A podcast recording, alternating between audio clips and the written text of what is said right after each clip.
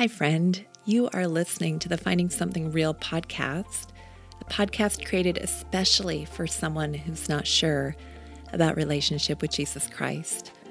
My name is Janelle Wood, and while I have a background in counseling and ministry with women, the truth is, I've been through my own seasons of questioning my faith. So if you've ever struggled with not being sure where you belong, or you felt like you were faking faith, or maybe a friend just shared this episode with you and you are feeling a little wounded or skeptical of all things God related right now. Welcome. This podcast is just for you. Finding Something Real is about a journey towards restoration, eternity, authenticity, and love. My passion is Jesus Christ, and for me now, after having been through some real ups and downs on my own faith journey, I believe Christ is the hope and the answer to this world more than ever. But don't take my word for it. Listen to my friends as they share their own grace filled journeys with you. My prayer is that if you haven't already, you'll find something real too.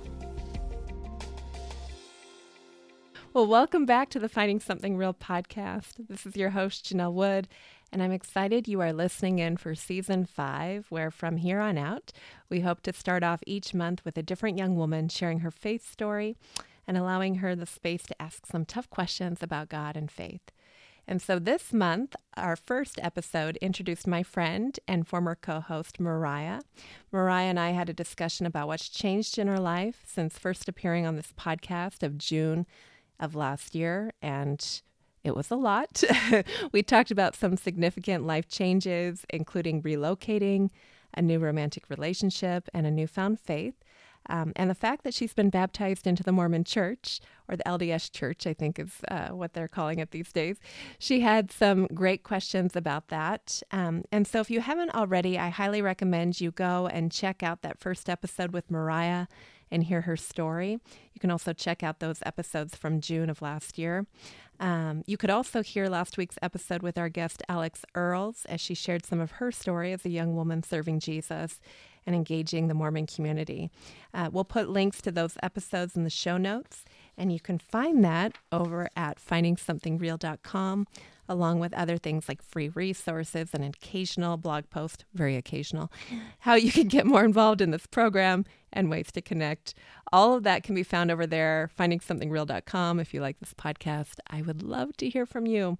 Mariah, it's just after 6:30 a.m. and you're here. I'm so glad you made it.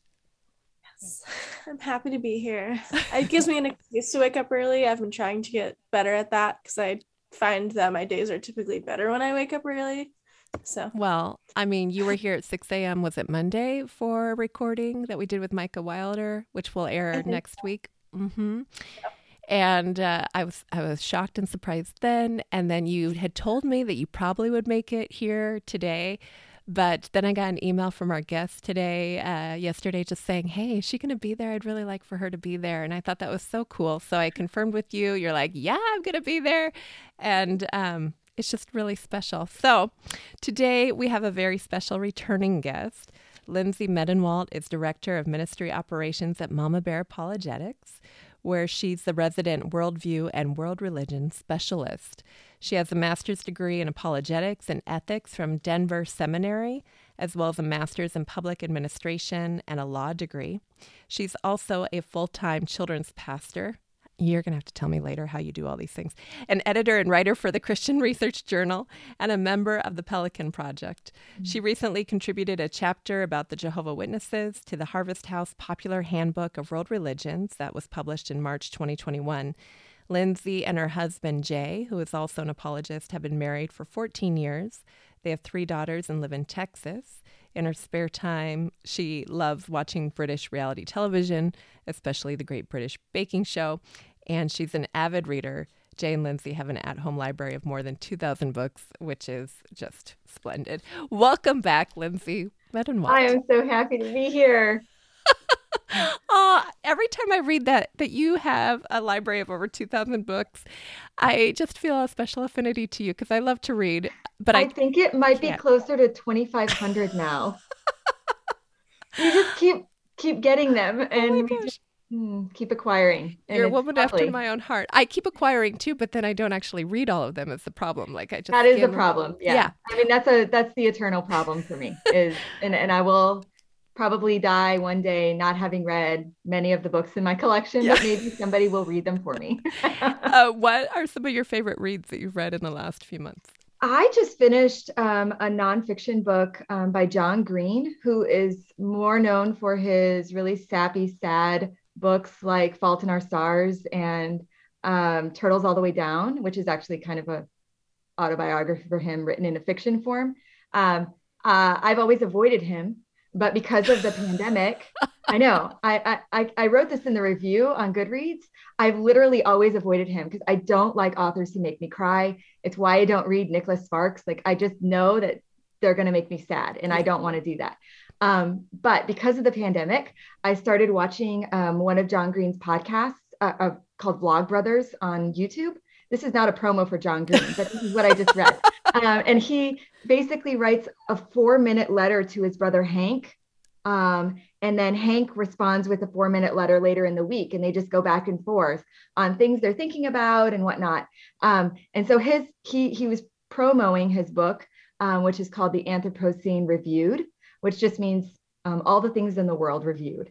Um, and so he took the five star rating and he applied it to things that he's experienced in his life. So he reviews Canadian geese. Um, he reviews um, Indianapolis. This is where he lives. Um, he, I mean, he just spends time writing, and and and in the intro, I cried. I'm sitting at a pool in Las Vegas, and I'm I'm reading the intro, and I'm sobbing. I'm like, this is not what I wanted to happen with this book. Um, but I persisted, and it's beautiful, and I'm recommending it to everyone because it just allows you to look at the world in a way that oftentimes we miss. Mm. Um, and we miss the beauty in in so many things because we're just go go go go go. And reading this book has allowed me to say oh yeah geese are weird. I like geese but they're weird. And and and acknowledging why they're weird. Um, and and just seeing god's beauty really is and john is a christian um, and so just reading reading it has allowed me to think differently about the world and the people in it which has been fun Wow. So yeah. what's it called again? The Anthropocene Reviewed. Oh, um, he wrote it during um, the quarantine. Like he started working on it during the initial quarantine a couple of years ago, and um, and uh, it's I actually have a signed copy because I don't know if you know this, but he signs um, a hundred thousand copies of each of the books he writes. Um, he gets a stack of papers um, sent to his house from the publisher, and then he sends those back after he signed them, and they get inserted in the books. And so I was one of the first ones to get a copy, and I have a signed copy, which is really fun. Well, I'd like to see Mama Bear Apologetics start doing something like that with all the books that you're starting. I'll drop a line. I'll drop a line to Hill. so you guys just released a new book, didn't you? That's did, yeah. The Mama Bear's Guide to uh, Biblical Sexuality. Um, that went. Uh, it's really weird to say it's come out I mean, really was written during the the heat of the pandemic. Um, Amy and Hillary met and and they did all their research and they um, spent a lot of time developing it. And um, it was released in October of last year. It's done really well. Um, and the idea behind it is really um, countercultural um, and and taking what culture tells us about sex and sexuality and um, helping parents respond to some of those things that their kids are seeing, um, whether it's on uh, television or in movies, uh, YouTube, um, or at school, or even at church, um, and some of the things that um, they're they're viewing and how to answer their questions about that. Yeah. So, for someone listening who's not familiar with Mama Bear Apologetics and your ministry, would you share a little bit more? I know that it's geared towards moms and people who love uh, the younger generation, but mm-hmm. I'd love to hear more about your ministry. Sure. So, um, in 2015, Mama Bear Apologetics was born. Uh, Hillary had uh, Hillary Morgan Ferrer. She is um, our Mama Bear in chief. Uh, she had a, a, a, she really felt like God was calling her to develop and create a ministry that reached specifically out to moms because there really wasn't um, an apologetics ministry that did that. Um, for those who are unfamiliar, apologetics is the defense of faith. Um, it, it isn't necessarily only the Christian faith, but um, I am a Christian apologist because I am a Christian. Um, and so I speak specifically about defending the truth claims of Christianity. Uh, but there are Muslim um, uh, apologists, there are uh, Latter day Saint apologists. Um, and so there are apologists across the spectrum. But to bottom line you, it is just simply defending something. Um, think of an attorney doing their work. but Mama Bear Apologetics uh, started with a podcast because busy moms don't really have a lot of time to sit down and read a lot uh, we found. And so we have a podcast. We also have a blog um, but we keep our blogs except for mine we keep them very short. I always break the, the rules. Hillary's like try to keep it to 1400 words. And i'm like is 3000 okay That's um, a lot. Terrible. terrible. Um, but uh, we also have somebody on staff who reads articles for us because, um, again, busy moms. And so maybe you're vacuuming the floor and you want to listen to something. Um, you can pop on the article and we'll read it to you um, so that you don't have to sit and read it um, yourself. but that's really what we do. we are trying to equip parents. Um, it's not just moms. We are called Mama Bear Apologetics, but we have a lot of Papa Bears. Um, we have a lot of grandparents who follow us, um, equipping them so that they can um, equip their kids or the kids in their lives. Um, they don't even have to be mothers. Um, Hillary is not a mom. Uh, she has no children, and uh, she's she's uh, kind of like a mom to all the all the mm-hmm. kids. and it, it's just a beautiful uh, ministry that I'm honored to be a part of. I've been here for three years, and uh, it's been uh, sometimes a whirlwind and sometimes just crazy. It's ministry, um, but it's been uh, overall just a joy to participate um, and help people. What's been the best part about being part of that ministry? Because I know uh, just having had Hillary and you on here before and following your ministry from you know afar, uh, it's got to be tough it's got to be mm. tough uh, going against the cultural uh, push, different direction. I mean, you just mentioned that the newest book that you, that came out was about sexuality. That's a major hot topic. In fact, you know, Mariah and I talked about that last June quite a bit. Um, and, and we had great conversations, but it doesn't mean that it's not controversial or that there's a lot of cultural narrative going the opposite direction, which can sometimes feel very overwhelming. So tell me a little bit more about that and the best part of what you're doing. Yeah, I think it's when we see people have an aha moment that they can do this. Um, so uh, for me, that was a, a, transformative moment in my own life. I've been a Christian since I was five, um, and I was raised um, in a Christian home uh, to Christian parents who were missionaries, and my dad's a pastor. Um, and I still had, I wouldn't call it a crisis of faith, but I had doubts. Um, and um, it was, uh, I, I, didn't know apologetics. And so uh, I sort of had to deal with that on my own. Um, but when I was in seminary, I actually had my aha moment, uh, which is is really um, kind of funny that it happened to me in seminary. I was 35 years old, had been a Christian for 30 years, and um, I realized that I couldn't tell someone why I was a Christian. Mm.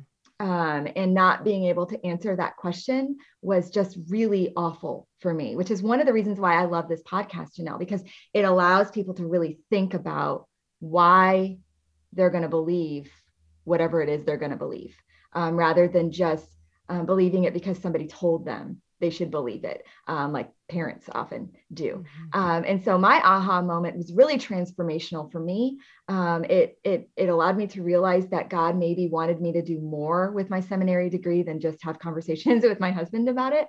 Um, and uh, the best part of that is seeing moms and dads realize that it doesn't have to be above their heads um, apologetics is a scary word, but once you boil it down to what it is we're doing and um, and why we're doing it, and equipping them with answers to know that what they believe is actually true, and that they shouldn't approach questions with fear.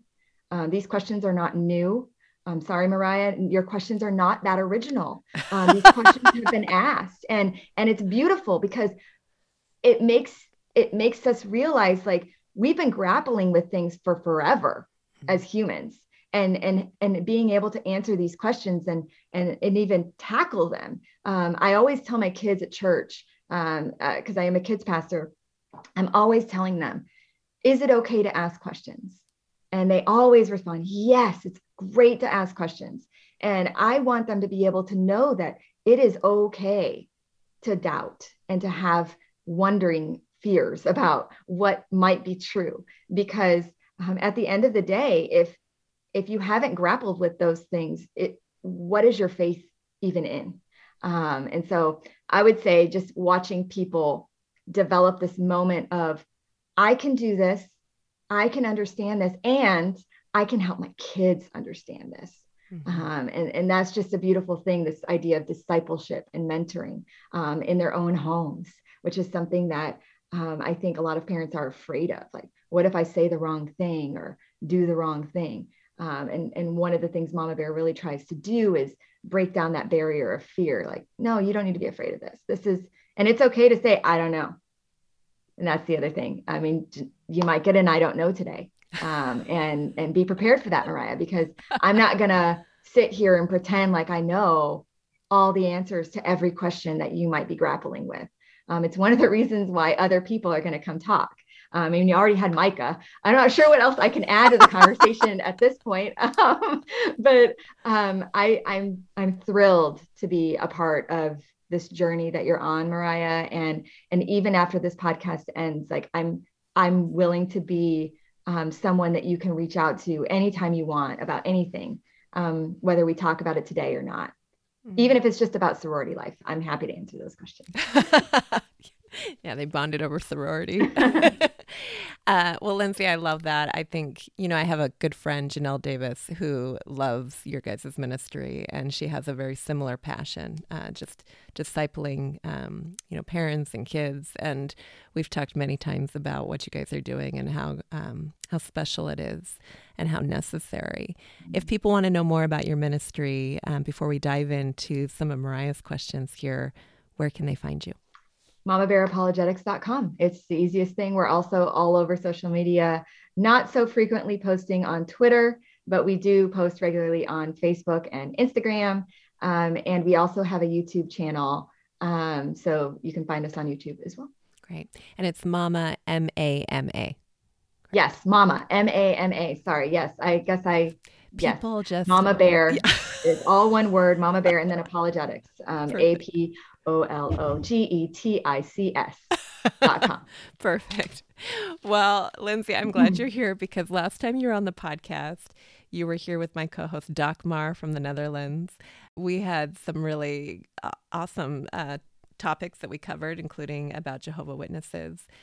But today, um, you know that Mariah has some questions about Mormon faith mm-hmm. and differentiating that, differentiating that from what I guess you would call mainstream Christianity. Um, so I know Mariah could ask some specific questions um, and kind of dive deep into, uh, you know, sin, heaven and hell, and the prophets. And I'm sure we'll get to that, or we might uh, kind of skim those issues. But I'm wondering, uh, before we begin, this is something that um, I, I, talked with Alex a little bit uh, last week on the podcast. We sh- we talked a little bit with Micah. That's the episode that's going to come out after this one. Um, but you are an apologist, and I think that this question is for you. Um, what do you see as the differences between Mormonism and Christianity? Mm. Yeah, I, I, think that this is is the question. Uh, if we're if we're gonna boil it down to anything, I mean, this is this is the one.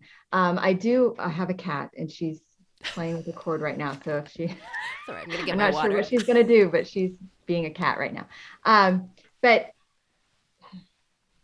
First, I want to address I will not be using the word Mormon unless I'm referring to the Book of Mormon.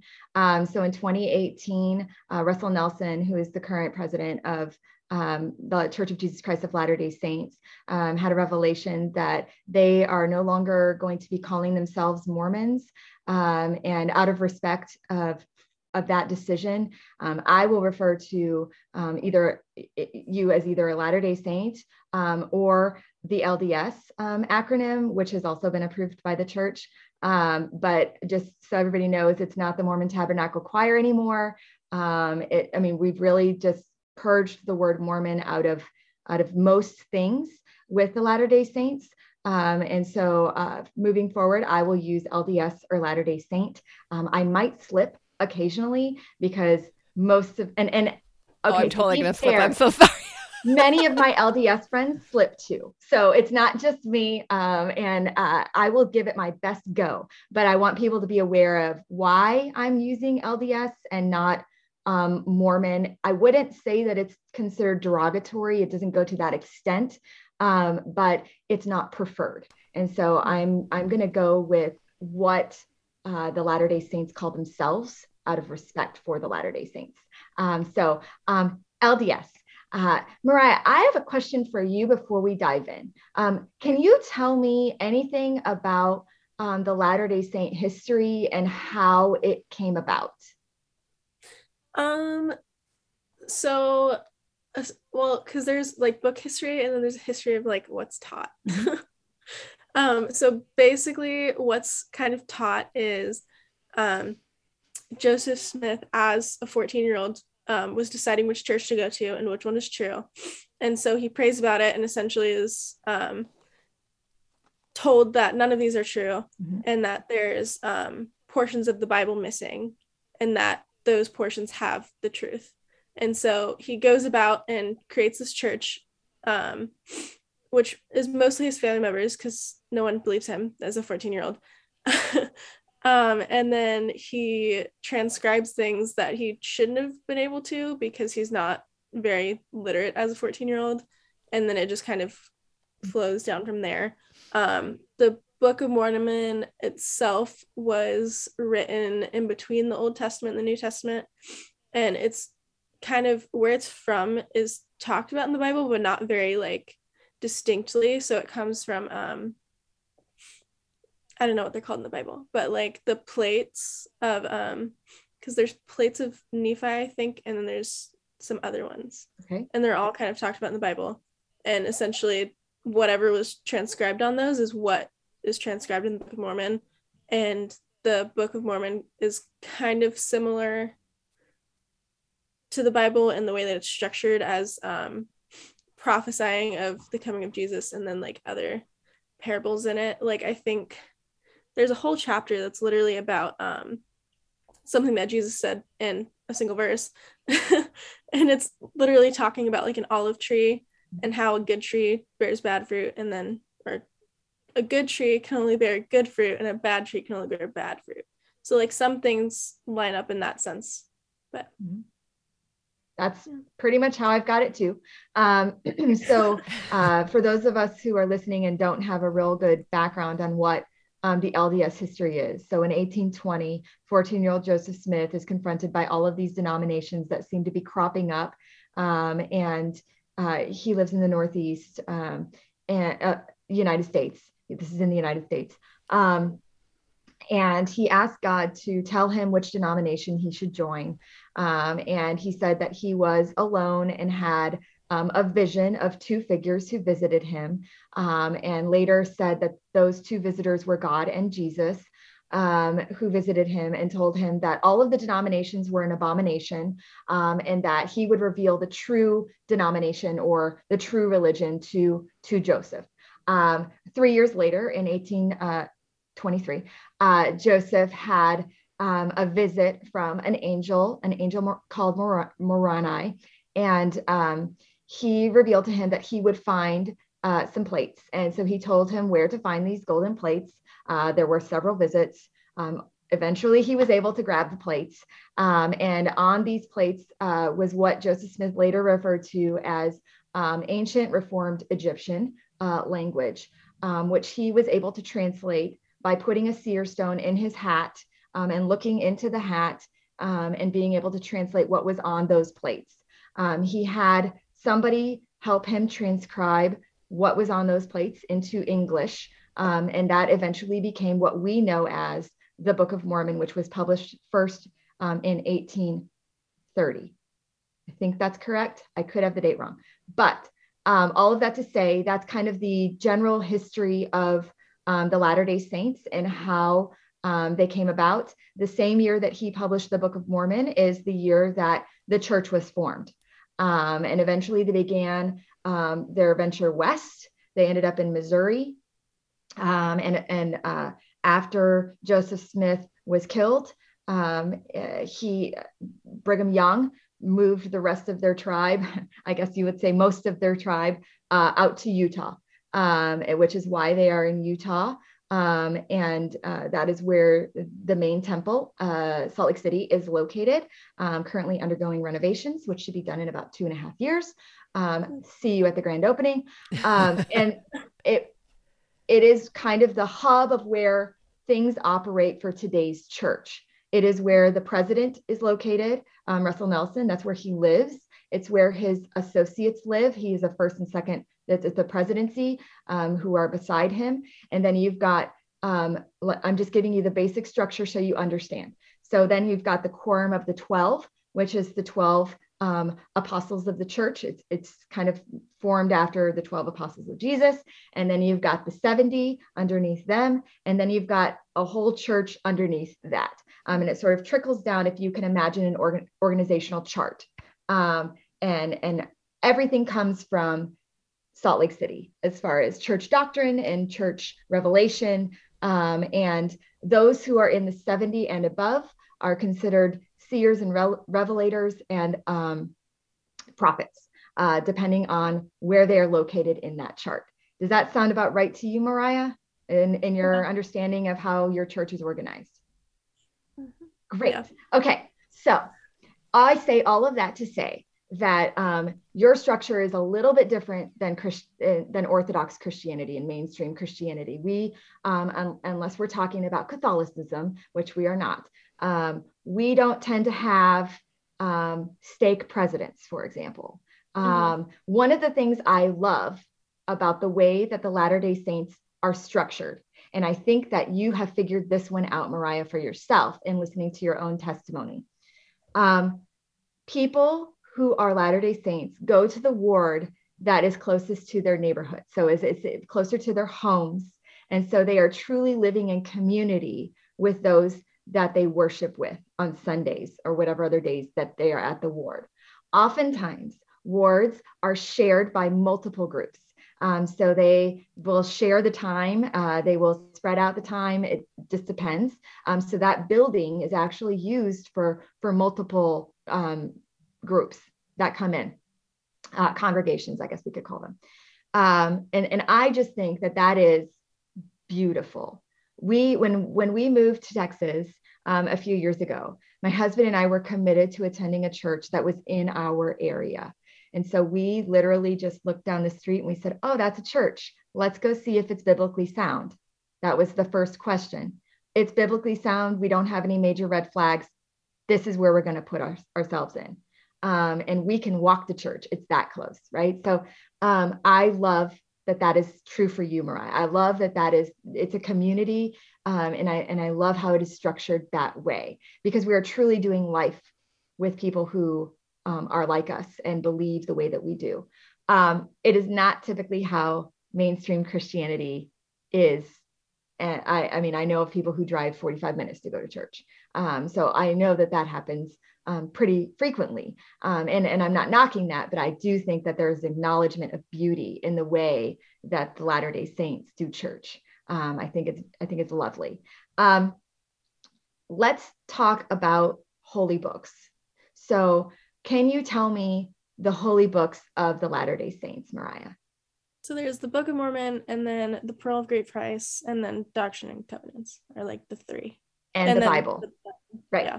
Okay. So think of specifically LDS, it's those 3 mm-hmm. and then the Bible, which is kind of like. And which here. version of the Bible do you use? Um, I have the English Gen version and also King James, which is this one. So. Okay. All right. Really. So so typically Latter Day Saints will use the King James version of the Bible, um, and uh, and then they will include. Uh, so I've got I've got all three in one. Of okay. okay. Um, so I've got the Book of Mormon, the Doctrine and Covenants, and the Pearl of Great Price all in a single book. Um, I actually have one that has the King James version attached to it as well, um, but that's just a big honking thing, and it's at my office. Um, but I actually own, at last count, eleven copies of the Book of Mormon. Um, wow. and, and that's a lot. I first read it all the way through when I was in college. Um, so I want you to know that I have read the Book of Mormon. Um, I have never been a Latter day Saint. and you will. Um, I have never been a Latter day Saint. Um, I have been approached by many Latter day Saints. I have attended um, services um, at the ward. Um, in fact, at seminary, I, I went to a ward in my neighborhood um, for a service. Um, and um, I, I, just want you to know that my history with the Latter day Saints is not like Micah's, for example. I was never in it, um, and I never converted or deconverted. I am simply approaching this more as someone who is a scholar, I guess that's a weird word to use, but somebody who has studied the worldview pretty extensively um, and has also known many LDS members in my life. Um, and and, and I, I have many friends who are Latter day Saints. Um, and so I just have a, a deep love for for humans. And uh, I just happen to have friends who are Latter day Saints. Um, so the Book of Mormon, we've already talked about. Um, I, I want to tell you that the Book of Mormon is um, so mainstream Christians don't have additional texts. Mm-hmm. Um, we have the Bible, um, and we don't have anything else we add on to it. Uh, so we don't have um, the Book of Mormon, we don't have the Pearl of Great Price, and we we don't have the Doctrine and Covenants. We don't have those things. Um, what our faith is based on is what is found in Scripture in the Bible. Okay, um, so that is a key difference because we're not studying um, outside holy books. Um, we have one holy book. Um, and we believe uh, that the Bible is the word of God. Um, and, and we don't add so long as it's been translated correctly. We don't add that to our phrasing when we're talking about um, the Bible. So Latter day Saints will acknowledge that um, the Bible is true but they add a caveat to that and it says so long as it's been translated correctly um, so i want to address that right now before we dive in because i think it's really important to lay a foundation of truth when we're entering this conversation um, latter day saints are generally told that they can't trust certain versions of the bible because they have been mistranslated i absolutely understand the fear of reading something that actually isn't God's word. And I think that we should definitely look at it to say, can this be true? Um, and has it been ruined by people? Right? Because if we're calling something the word of God, I want it to really be the word of God. I don't want it to be something that has other people's opinions in it. Um, the good news is that um, the Bible uh, and its original languages, we have we don't have the original manuscripts. We have very, very far back manuscripts of scripture. And if we compare the thousands of manuscripts that we have of the Bible, we see consistency after consistency after consistency. When we're talking about errors found in the Bible, most of those errors have to do with spelling and punctuation. In fact, if you eliminate those errors, we are down to minuscule so called errors. The other good news is that in English translations, in modern English translations, if there are textual variances, it's acknowledged in the Bible itself. So it will say, this did not appear in the original manuscript, which I would say is about as good as you're going to get when it comes to a Bible translation. Uh, the fact that the people who have worked on these Bibles to make them as true as they were when they were originally written acknowledge, hey, that didn't happen in the original manuscript. It's still worthwhile, but it, it didn't appear in the original. Um, and so you should always, I always tell people, read the footnotes. You always got to read the footnotes because there's a wealth of information in the footnotes, um, even in the Bible. Um, I have an interesting quote that I would like to share with you about the Bible that actually came from someone in your church. Um, and now I'm not going to be able to find it because um, I'm on the spot. okay, so in 1968, BYU president. Uh, there was a BYU professor. BYU is Brigham Young University. Um, it's mostly catered to Latter Day Saints, uh, but not everybody who attends is a Latter Day Saint. Um, he said in 1963, the New Testament is 99% accurate. He acknowledged that it was written very near to the time of the events that it describes. And if there are textual variances, those are mentioned in the footnotes. Modern English translations can be trusted. The New Testament has been reliably preserved and translated from the original Greek.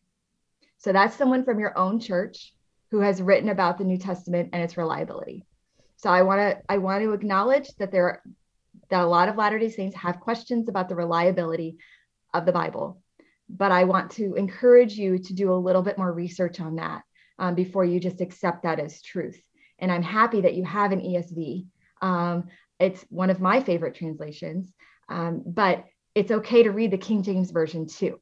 I got nothing against the King James Version. If you can understand the King James Version, keep using it. If you don't understand something, feel free. And this is me not coming from your church, so you probably need to talk to them too. But use it for clarification mm-hmm. because sometimes the King James Version can be confusing. It's wordy. Yeah. So do you have any questions about any of that? Um, not that I can think of. Um, something that's interesting is there's really not much, um, at least in my experience with this one single um, ward that's mostly college students and also mostly converts. Um, my experience with how they kind of um, go about like teaching things and talking about it it's there's not much defense of the bible per se. The bible isn't the book that's being defended as true. It's the book of mormon mm-hmm. which the only truth in the book of mormon is in the book of mormon. And um do you struggle with that? Is that a struggle that you have um i'm honestly not sure i think for me it's interesting as I look at it because I've never really questioned the Bible. Um, everything else has kind of been a question. Mm-hmm. Um, and it's definitely weird. But yeah, the Book of Mormon, the sh- there's certain things that um because in the footnotes of the Book of Mormon as well, it goes back to like this is where you can find a similar thing in Doctrine and Covenants or Pearl of Great Price or the Bible. And it kind of just brings you back to different snippets and how it's related. But the Book of Mormon itself is a testimony of itself. It has an entire book. Um, the very last book is just like this is the structure of the church and this is the structure of the book and why you should uh, believe it. And then um, there's really nothing in the Bible that says, you know, hey, there's another book coming.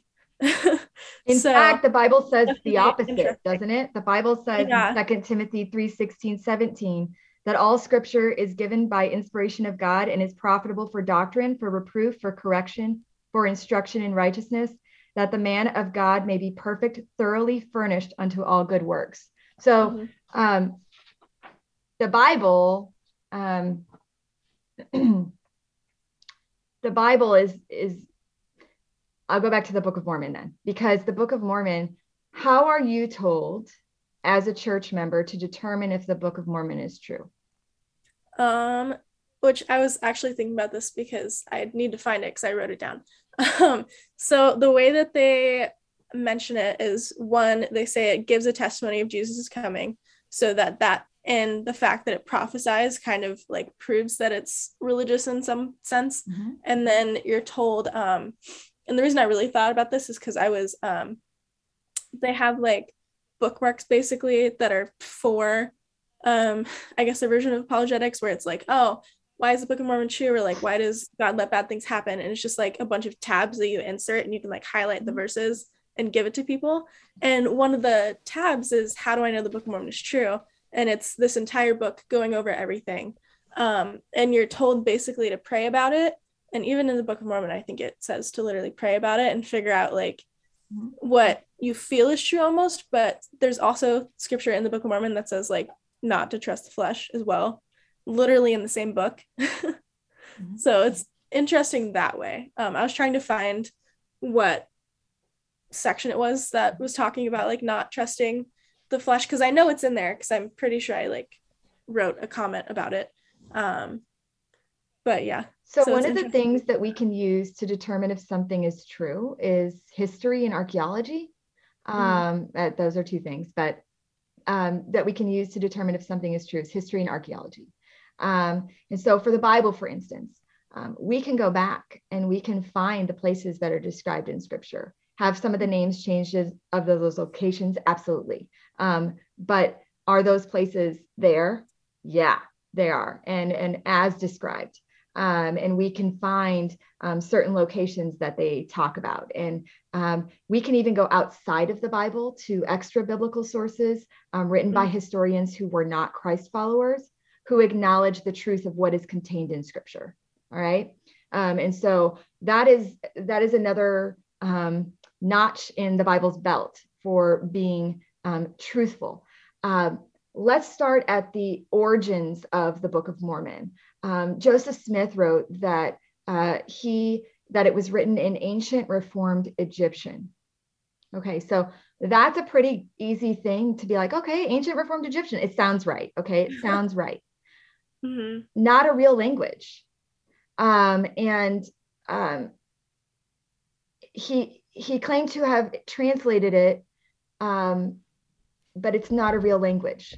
I really struggle with that personally um, mm-hmm. because we've got historians who who study language, who are language experts, who have um, at the bequest sometimes of your church asked for things to be verified from the Book of Mormon, and they won't do it because there's mm-hmm. not a lot of historical evidence to support the veracity, the truth claims of the Book of Mormon. And we could just start at the language, the language mm-hmm. itself.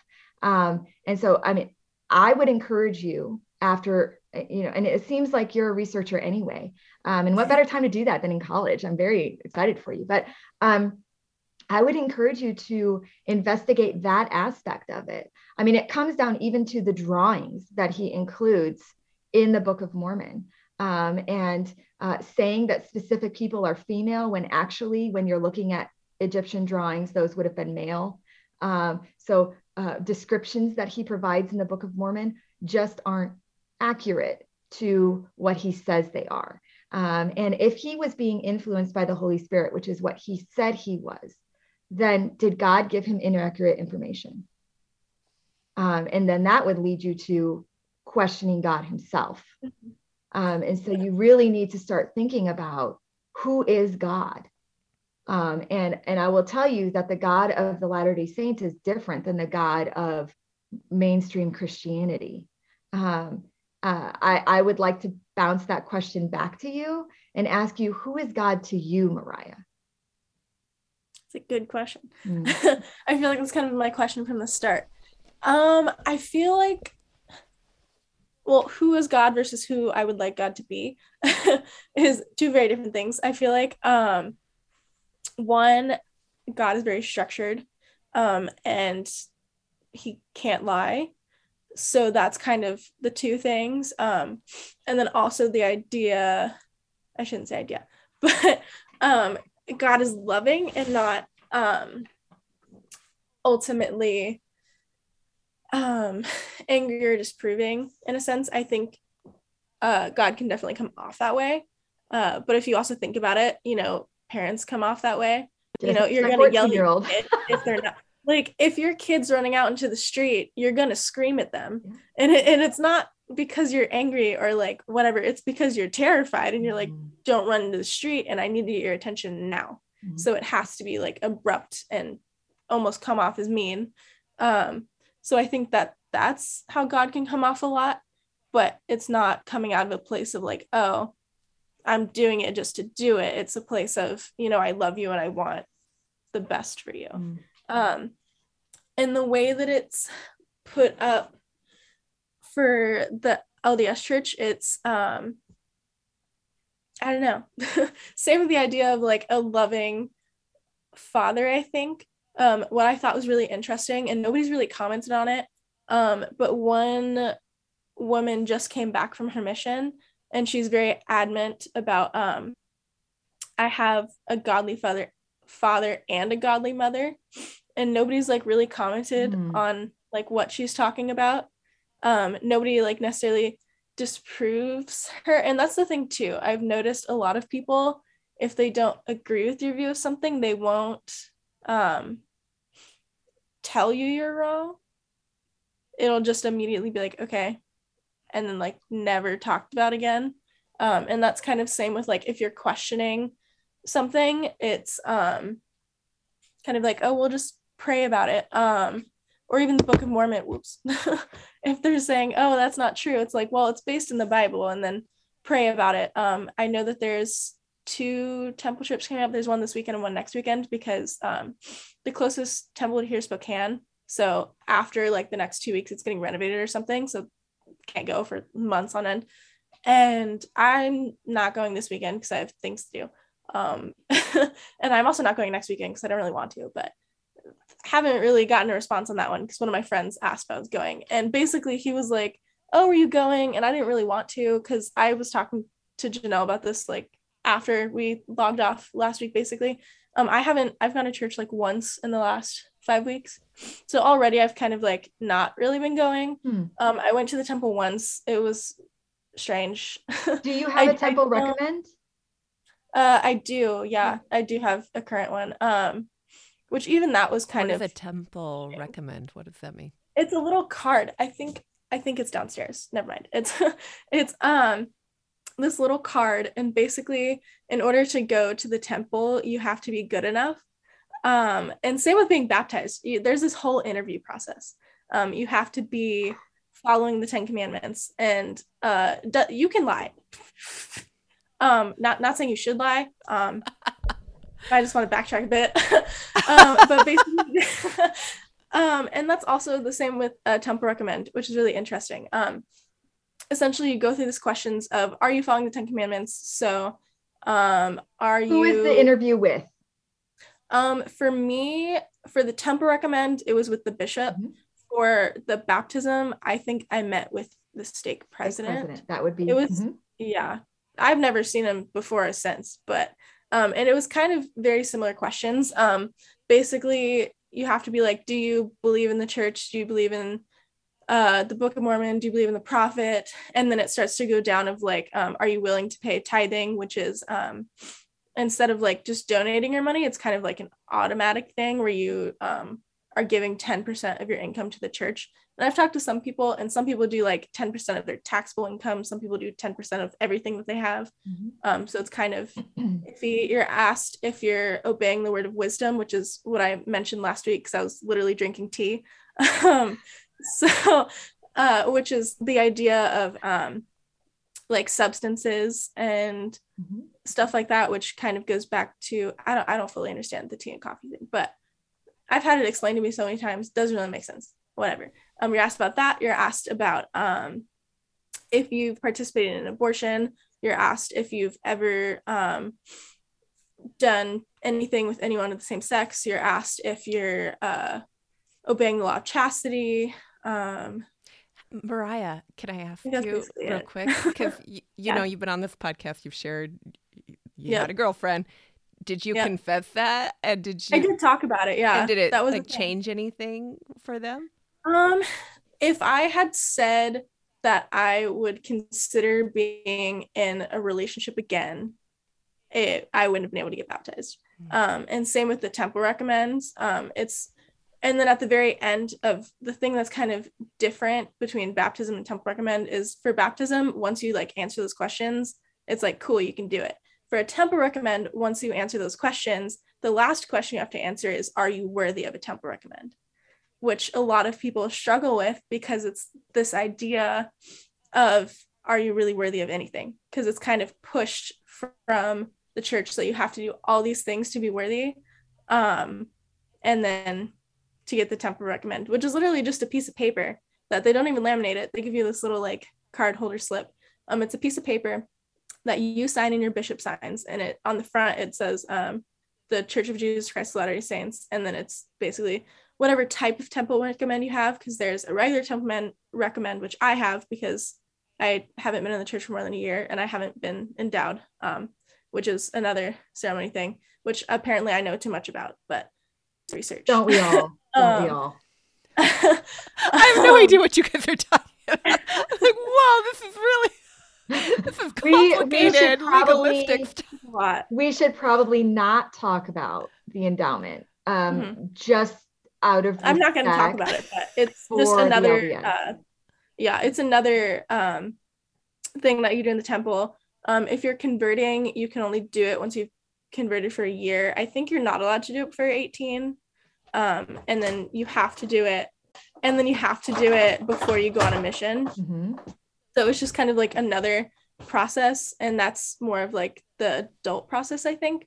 It, but, it, it results in your visit into the celestial room, Janelle. So okay. um, every temple has um, uh, let's clarify temple versus ward. Um, ward is like your everyday church that a Latter Day Saint will attend on Sunday, mm-hmm. um, where a temple is a, is what you're imagining, right? The the pretty buildings made of marble and stone that are surrounded by beautiful grassy knolls and usually a lovely fence. Um, and uh, it's kind of mysterious because you see people coming in and and, and going you have in. to be extra special and, to go in. Now yeah, I'm trying to, to put all the pieces together. Special. They don't find out. Yeah. yeah. Um, but that's something too. Is there's a lot of like hidden shame in a sense because, like I said, it's all based on your word. So if I were to have somebody go to my bishop and be like, "Oh, Mariah's doing this," like she's drinking tea and she's like going out on the weekends then my bishop would just have a meeting with me and be like, well, you're lying. So why'd you do that? But if nobody were to go up and tell him that, I can say whatever I want. And so a lot of it is based on like saying the right things. And you know that you have to say the right things, which if you know that you're not doing it is a lot of internalized shame. Mm-hmm. So there's a lot of that that kind of breaks down in people too. I'm sorry that there's shame. There should be no shame. I I I'm fine. I I think I think it's worse for people that grew up in it. I feel like, like for me, I, I don't feel any shame with it, but that's also kind of like my I'm just seeing Janelle's face. Um, I feel like that's kind of my like I don't feel bad when I drink tea, um, or like go out on a weekend because I feel like that's just part of one it's i'm in college. Um and two for me i don't understand that um like prophesying i guess. And for my experience too is everyone that i've witnessed in the church likes to pick and choose what they like to follow. So i don't feel guilty not following things. Or like when i talk to people about specifically to um like the coffee thing, uh, we're allowed to drink energy drinks. It says nothing about energy drinks. So a bunch of people will drink energy drinks, or they'll say, you know, if I'm really tired and driving home, I'm allowed to drink coffee Pepsi. or whatever because I need the caffeine. You can drink Pepsi, but you can't drink Coke, I think. Um, I have no idea, but I haven't heard anything about that. but, yeah. Um, yeah. So um, just little things like that. I'm like, I don't necessarily see the validity of that or like necessarily feeling bad about it. I don't know. But I know that that's kind of the overall experience and that's what happens when you have structures like that. I'm still stuck on the piece of paper that you need to go to the temple. I'm just Yeah, um yeah, the the so if you've heard about the undergarments that Latter-day Saints wear that was really popular to talk about those when Mitt Romney was running for president. Um, he is a Latter day Saint, and very devout Latter day Saint. Um, but um, that conversation came up. You acquire those during your endowment, mm-hmm. um, and uh, there it's a it's a it's a moment. It's uh, other things that occur in a temple are baptism of the dead. Um, mm-hmm. And uh, Mariah, can you participate in that now that you've been baptized? Yeah, I don't so, really like it personally. So, have you done it? I have. It was I I'm not really a fan. Can you um, well, I'm also not a fan of like the history of it, but like I didn't bring any family names cuz that's something too. Is there's a lot of like family cause the idea is like, oh, your ancestors and when you do a baptism for the dead, you're not forcing them into that baptism, but you're acting as like a human vessel for a baptism so that you're like getting baptized on earth in their name and they can accept that later because mm-hmm. the idea is you can only get you can only get baptized on earth. But if you never had the chance to learn about this in life, you won't be punished, Mhm. but you also need someone on earth to baptize you. Mhm. So it kind of like runs around. But I never brought a name. I'm I'm not going to bring name. I I mm, I don't know. Something about that just feels gross to me. But Okay. So so Janelle, what they do is they get they usually will have a list of names. Sometimes you'll be baptized 10 times in a row, right? And so they will you will go into the font and um and and this is pretty well known, I think. I don't think this is like LDS secrets. Um, but yeah, it, it occurs in the the huh? it's all on the website. Yeah i mean and, and all of my information comes from Uh. lds.org so anything that i say feel free to research it um, because Yeah. it will come from there um, but um, they will baptize multiple people so that if they are in one of the levels of heaven which i doubt we're going to talk about today they can ascend because they can make that choice um, as as because they've been baptized here on earth through mariah for example um, the history, the bad history that she's might what what bad history are you referring to, Mariah? I don't want to put words in your mouth.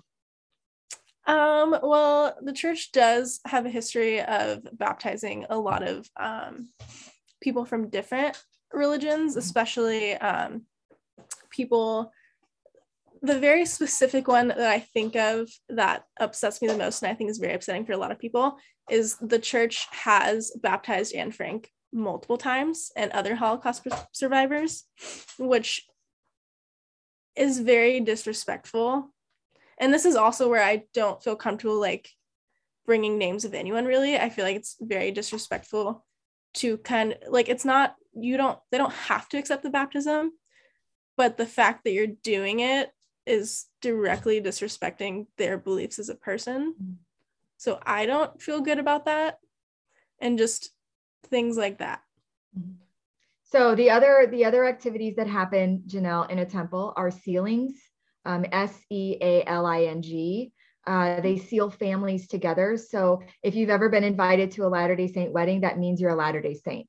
If you're not invited, then you're not, uh, because you can't go into the temple because you don't have your little card, right? So if you are a Latter Day Saint, um, you can attend a sealing, a marital sealing of um, a couple who's getting sealed in a temple. Um, and then typically what they'll do is they'll have some sort of reception outside of the temple so that non-LDS members can attend um, and, and celebrate with them. Families are also sealed together. Um, and so once you start to have children, the families are sealed um, in the temple with their parents. Now, the idea is that once you are sealed, in eternity, you will be together forever. Um, and that is why this question of who God is is so important because um, for a mainstream Christian, um, God is unchanging and eternal, right? And um, he is not physical. Um, and in Isaiah 43:10, he says, "Before me there there has been no God that was formed, and none will be after me." But what the sealings do is it allows you to be a God um, and to eventually um, have your own, you are Heavenly Father and Heavenly Mother, which is why there is this thought that God has a wife um, and that there is a Heavenly Mother that Mariah brought up earlier. Um, Mhm. and, and for, for LDS members, um, God is actually a physical being. And Joseph Smith, in this in this really famous sermon called the Follett Sermon, um, said that God is just an exalted man, and that we can be like He is. Um, and so that means that God was exalted and became God. He was once a man, uh, but he did all the right things to kind of use Mariah's language and was able to be exalted into the godhood. Um, and so he is a God and has a heavenly, mo- there is a heavenly mother, a wife, at least one wife, um, potentially multiples. Um, we're not getting into that though. And then all of his children are those of us who inhabit the earth. Um, and so sometimes Latter day Saints are accused of being polytheists, which is believing in multiple gods. Um, I want to kind of clarify that because there's a nuance that is really important when we're talking about how the Latter day Saints view God. Um, they believe in one God, okay, the God of this planet. We are his heavenly children. Um, uh, Jesus is one of his heavenly children. Um, and so um, Jesus, when he died, actually became exalted and became a God. Okay. Um, we can be like God um, in that if we are doing all of the right things, which starts with believing that Jesus died for us, but that's not where it ends. If we do all the right things, then we too can be exalted. But there are certain requirements. For example, one of the things is that you have to be married.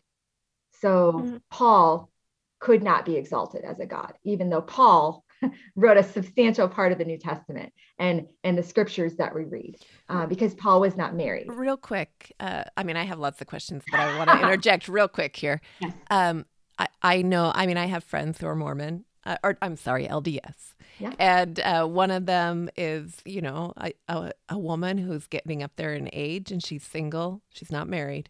Uh, what hope is there for her in the LDS faith? Because I've heard, per, like on the outskirts looking in, that it's a really rough uh, faith for somebody who is single and married, or a, a single female. Is that true? Is there there's consequences to being single? It sounds like there is. nodding your head. Mariah, do you want to answer that question? Do you know the answer to that question? Um, I feel like for me, it's something that isn't as stressed as much because majority of us aren't married.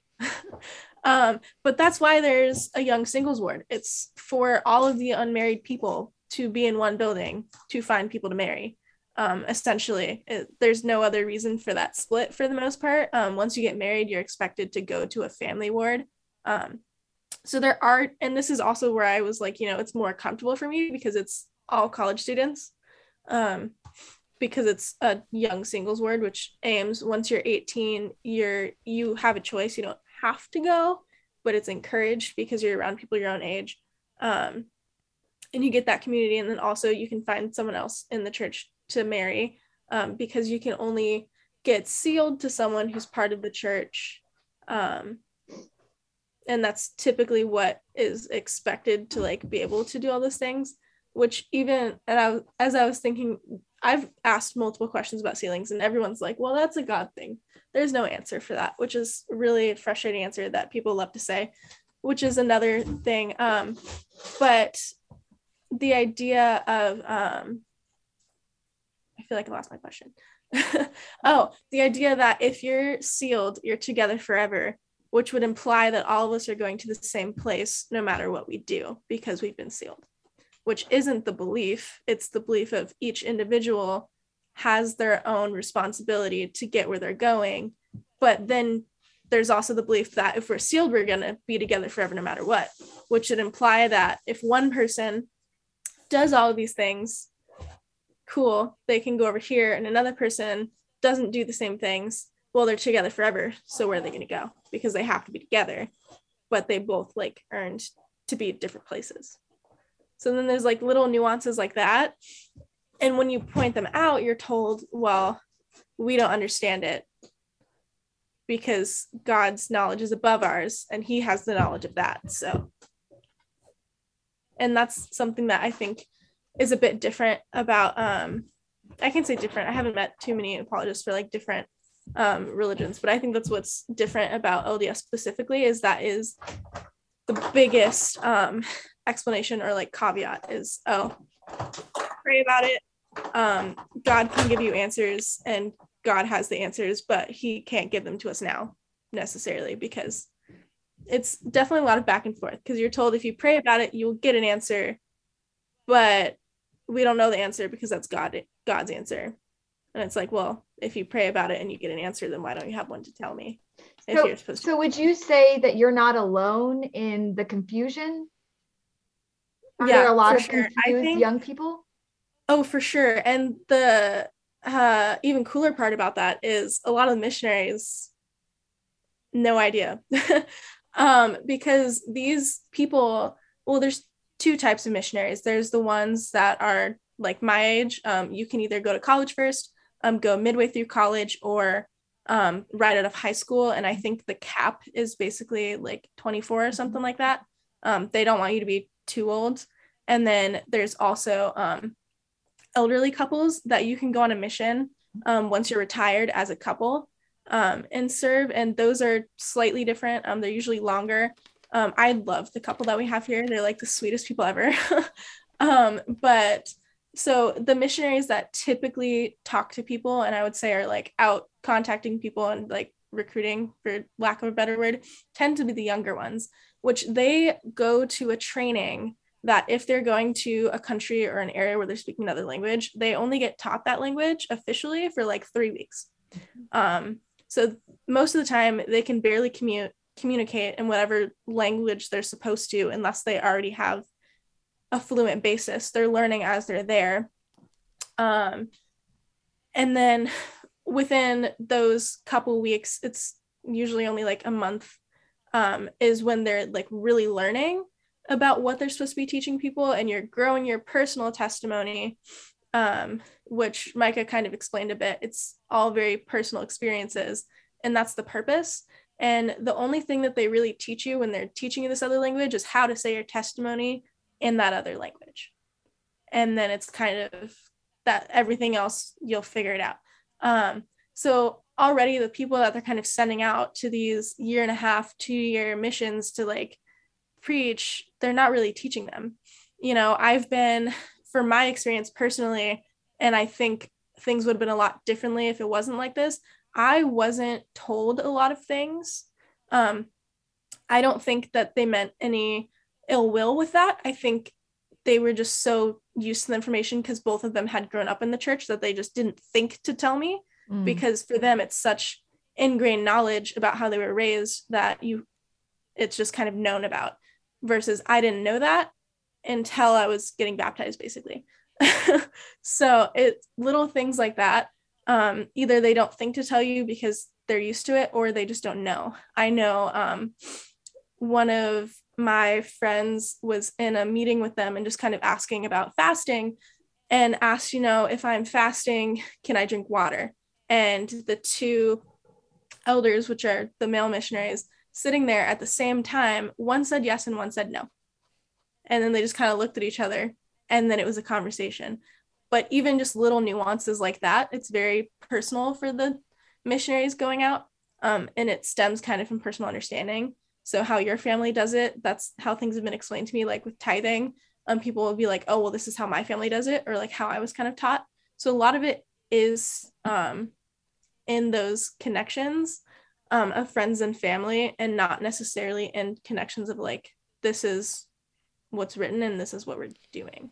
And that might just be the age group or it might just be kind of like how it always is but that's been my experience of things. I think this is really important for mainstream christians to understand um, and i think i'm really glad that you brought it up that most lds missionaries who come to your door don't know the ins and outs of the Latter Day Saint faith, um, yeah. and they are they are truly learning themselves. Um, the mission is as much for them as it is for the people that they are evangelizing. Um, and so I think when we have missionaries who come to our door, we tend to say, um, well, there are some people who actually open the door and have a conversation. And for those of us who do that, um, we get really excited about kind of speaking truth in the lives of those missionaries. Um, but the fact of the matter is, is that they don't have any foundation of why you would be saying those things uh, because mm-hmm. they haven't encountered um, a lot of what we know. Um, it's it's it's very odd because um, I had an LDS friend in our house and uh, he I'm, I'm very open about what i do for a living and it's not really a living it's ministry but what i do for you know this calling in my life. And um, i have an entire bookshelf dedicated to world religion. Um, i actually have a, a, couple of them now. But um, he said i think you know more about my faith than i do. Um, and he'd been on a mission and he'd been um, and he he does kind of what you did he's a little bit self-deprecating. He's like i'm a bad um, member of the church um, and uh, and says things like that. Um, but my concern when I hear that is a lot of your faith um, hinges on a lot of your salvation hinges on your behavior in mm-hmm. the Latter Day Saints, um, and that is probably one of the. There are a lot of differences between mainstream Christianity and Latter Day Saints, but I think our view of salvation is is where this conversation needs to is is really where we need to like I know I'm looking at the time and I'm like I would talk to you for like 8 hours. But I know you've got class. But um this idea of um salvation and um I I want to go there because I think we would be remiss if we did not talk about it. Um mm-hmm. so um Latter-day Saints believe that Jesus gets you um, the resurrection okay? So he he died and he was resurrected. Um, and, and that's for you. You congratulations, you have the resurrection. You don't need to be, you don't need to die now. Um, you can be, you've got that. But then they say, you are saved by grace after all that you can do. And I'm sure. I have no idea if you can see it. Yeah. Probably not. This is the plan of salvation that they teach you. you do you want to quickly like 30 seconds walk me through it? Okay.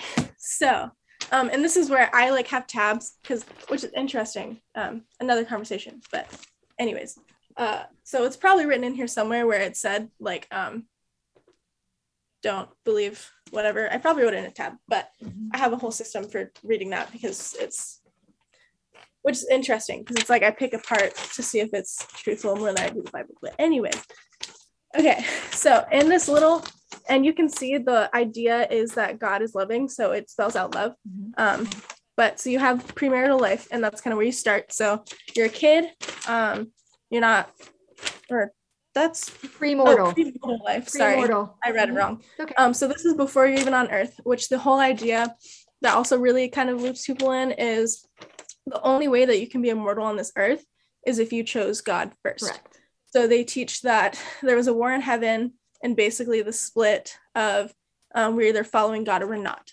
And the only people that are able to be on this earth were people that already chose God. Jesus so did this, the, by the way. Jesus yeah. had a premortal existence according to the Latter day Saints and went to his heavenly Father and said, Send me, I'm willing to go.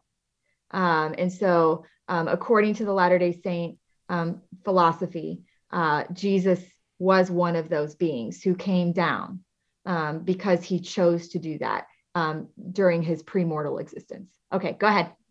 Yeah, so we all chose to be here, and that's kind of how they rope you again. Because mm-hmm. they're like, well, you chose it once, so why not again? Mm-hmm. Um, so you choose to be here, and then you have your birth, which is the down, and then they shape into L, and then this is Earth. So you have your time on Earth, um, and then they also drew Jesus was there. Um, mm-hmm. And then you kind of go over a bit, and then you have death, which you go down. So that kind of makes the V. Yep.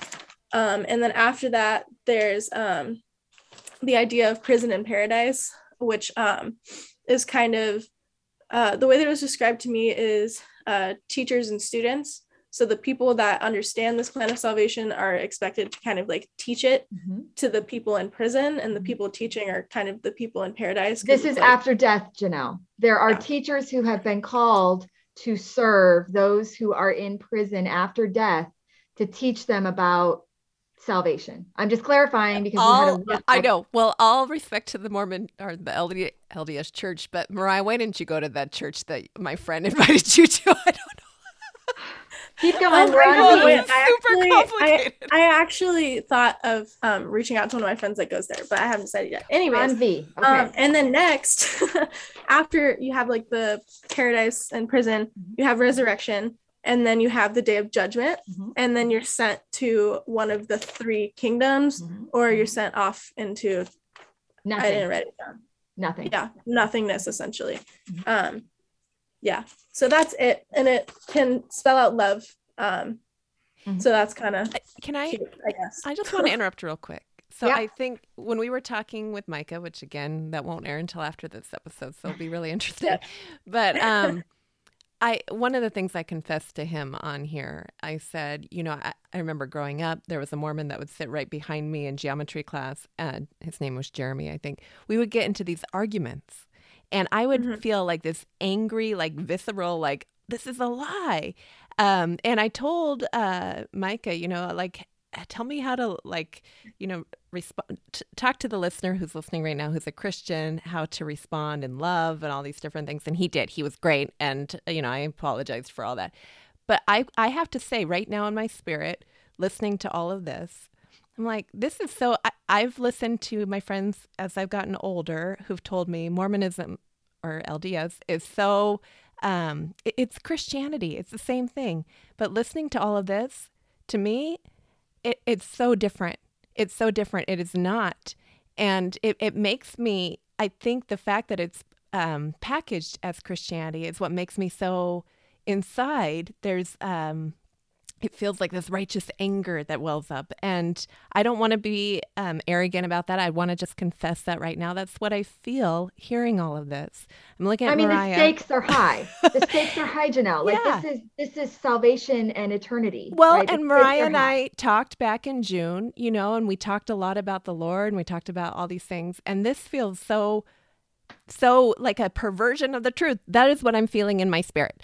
So uh, Oh, it's so funny because when I actually was reading the Bible like Micah told me to, I got mad about it too. So so Lindsay, help- why I say it's funny because I feel like my perspectives, even as I talk about, are changing. And I'm like looking because I have all of my notes of like I basically wrote like chapter summaries of this is what it said, and then like the what it was supposed to mean. And one of the first things I found was I can't find whatever whatever, um, but it's somewhere in Alma 39 if anyone wanted to look. Um, and it's towards like verse 15 and something that I wrote, um, which I mentioned, um, basically paraphrasing was many things are only known by God himself. Um, so that's something that's taught too. Mm-hmm. So like it kind of is pushing back to all of your uh, questions or doubts. It's well, only God knows. And that's, and I found a couple of sticky notes that I have like that of just like what this says. Well, so. Mariah, when I, as a kid, was learning the salvation plan, right? Mm-hmm. It looks like this like you're over here, God's over here, and there's a cross in the middle, and it's Jesus. We're going to talk more about that next week. But Lindsay, help me out. Can I wrap it up yes. with a quote? Yes, help me okay. out. So, Mariah, yes. we know who Brigham Young is. Yep. Yeah. Okay. So there is a lady who is the great great granddaughter of Brigham Young. Her name okay. is Sandra Tanner. She is still alive. She lives in Utah, um, but she is not a Latter day Saint. Okay. Mm-hmm. And so she was asked how to explain salvation in terms of what Latter day Saints believe. And mm-hmm. um, this is what she wrote, which I have to find it now. She uses the word Mormons she said this back in the day. So Mormons mm-hmm. believe we were all born as spirit children of Heavenly Father. And so Jesus is our older brother. But Christ's atonement alone is not sufficient. Mormons believe their salvation is completed only with the addition of Mormon ordinances, Mormon gospel, and Mormon temple ritual. Now, Mariah, I need to tell you that this is contradictory to what the Bible says um, mm-hmm. the Bible, and I'm going to read from the King James Version um, so that you're hearing it from the version that your church finds acceptable the most. Um, Ephesians 2 8 through 9 says, For by grace are ye saved through faith, and that not of yourselves, it is the gift of God, not of works, lest any man should boast. Galatians 2:21 says, I do not frustrate the grace of God, for if righteousness come by the law, then Christ in dead is vain. Oh, is dead in vain. Romans 11, 6 says, And if by grace, then it is, then is it no more of works? Otherwise, grace is no more grace. But if it be of works, then it is no more grace. Otherwise, work is no more work. And finally, 2 Timothy 1 8 says, be not thou therefore ashamed of the testimony of our Lord, nor of me, his prisoner, but be thou partaker of the afflictions of the gospel according to the power of God. So, works as a mainstream Christian are a natural outpouring of our faith. They are not required for our salvation.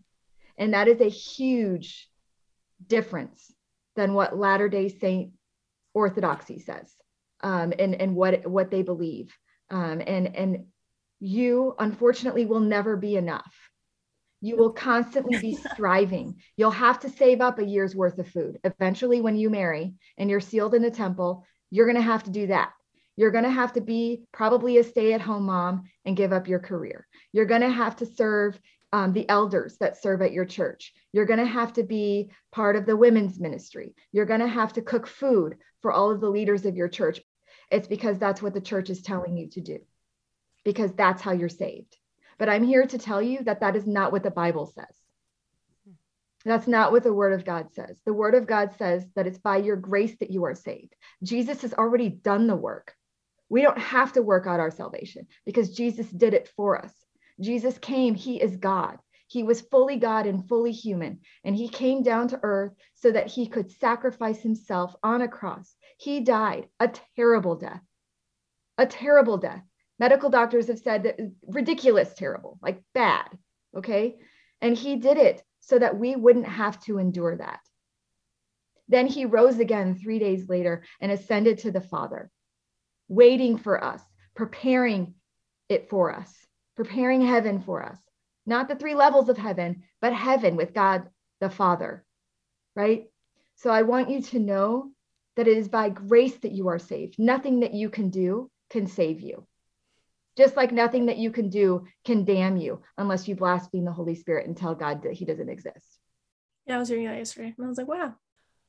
Wow. Uh, well, my head is spinning. I know now a lot more about the LDS faith than I, I ever knew before, and I thought I knew a few things. Um, Lindsay, thank you so much for coming on here and sharing with us. And just, um, I'm just so thankful for your ministry and for your heart. You know, last night you just emailing me questions and uh, sharing about your research and stuff. I know that you care a lot about uh, these conversations. And um, I know for those not familiar with apologetics, one of the things that I think is so beautiful is you're defending uh, the truth of your faith. Um, and, and, my faith as well, but you're doing it in a way that's loving and um, respectful, just as um, it talks about in the Bible to do so. And and I just really appreciate um, mm-hmm. you. Before we wrap up here, um, I always ask the, the same final question. Um, and that's, uh, I always try to, you know, surprise people with it, but you've heard it before.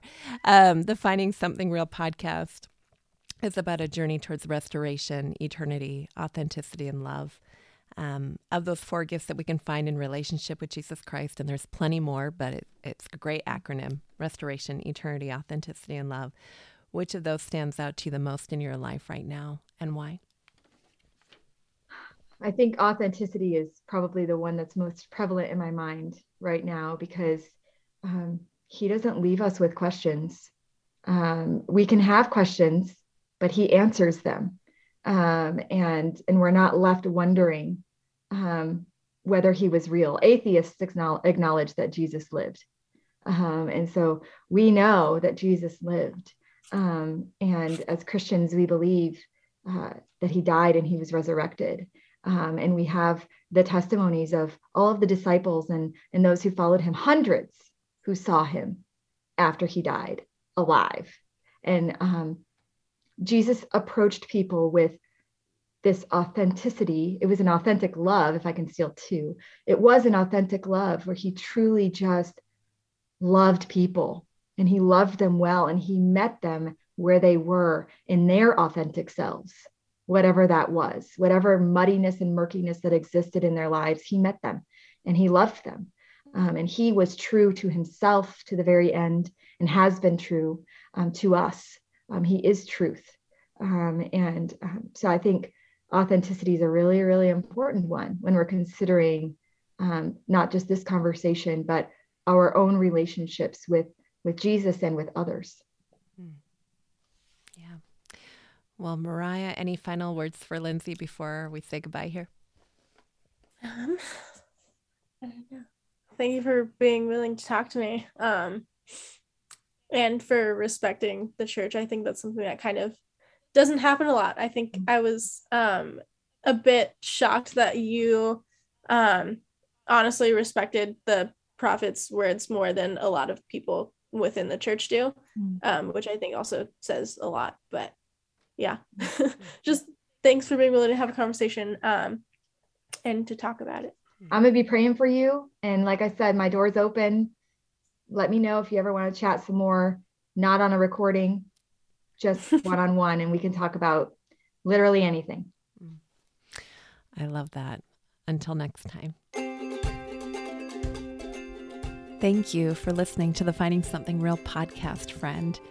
This season, we are inviting young women to join me as they share their personal stories and ask honest questions or share objections to the Christian faith. We hope to feature a different story each month and then invite Christian guests on to share from their own journeys and experiences and maybe answer some of those questions in follow up episodes. Friend, the Bible says that Jesus Christ is the same yesterday, today, and forever. I believe with all my heart that Jesus Christ is still in the restoration, eternity, authenticity, and love business. I know not everyone has experienced that, but if you're curious at all at whether there's something real to be found in Jesus, I invite you to come back next week as we continue on a journey towards finding something real in relationship with Him. Until next time.